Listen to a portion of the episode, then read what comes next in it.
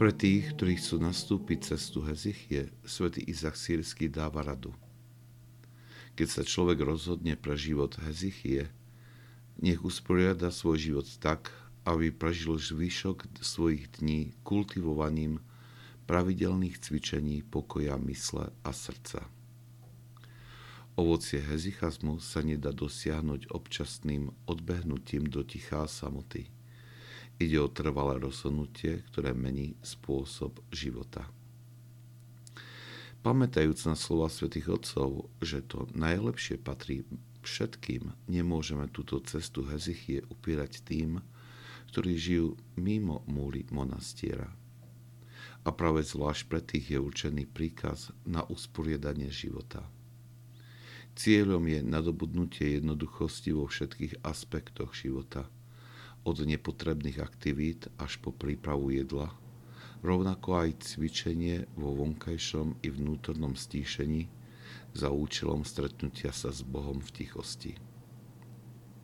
Čítal som, že medzi vrcholnými manažérmi veľkých firiem rastie obľuba týždenných regeneračných pobytoch, ktoré pre nich pripravujú špecializované spoločnosti.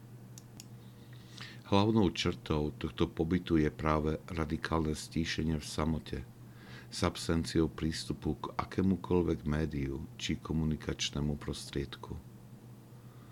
V jednoduchom zariadenom príbytku je telefon, ktorý sa možno spojiť s operátorom v prípade potreby lekára.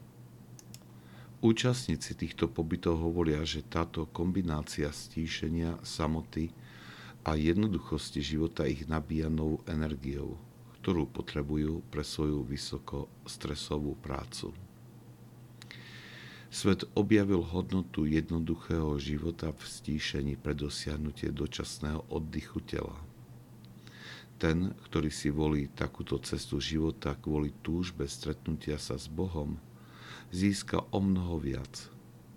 Preto svätý Izak Sírsky s veľkou ráznosťou nabada tých, ktorí sa rozhodli pre túto cestu, aby vytrvali a prežili zvyšok svojich dní v kultivovaní a v praktickom cvičení pokoja mysle a srdca.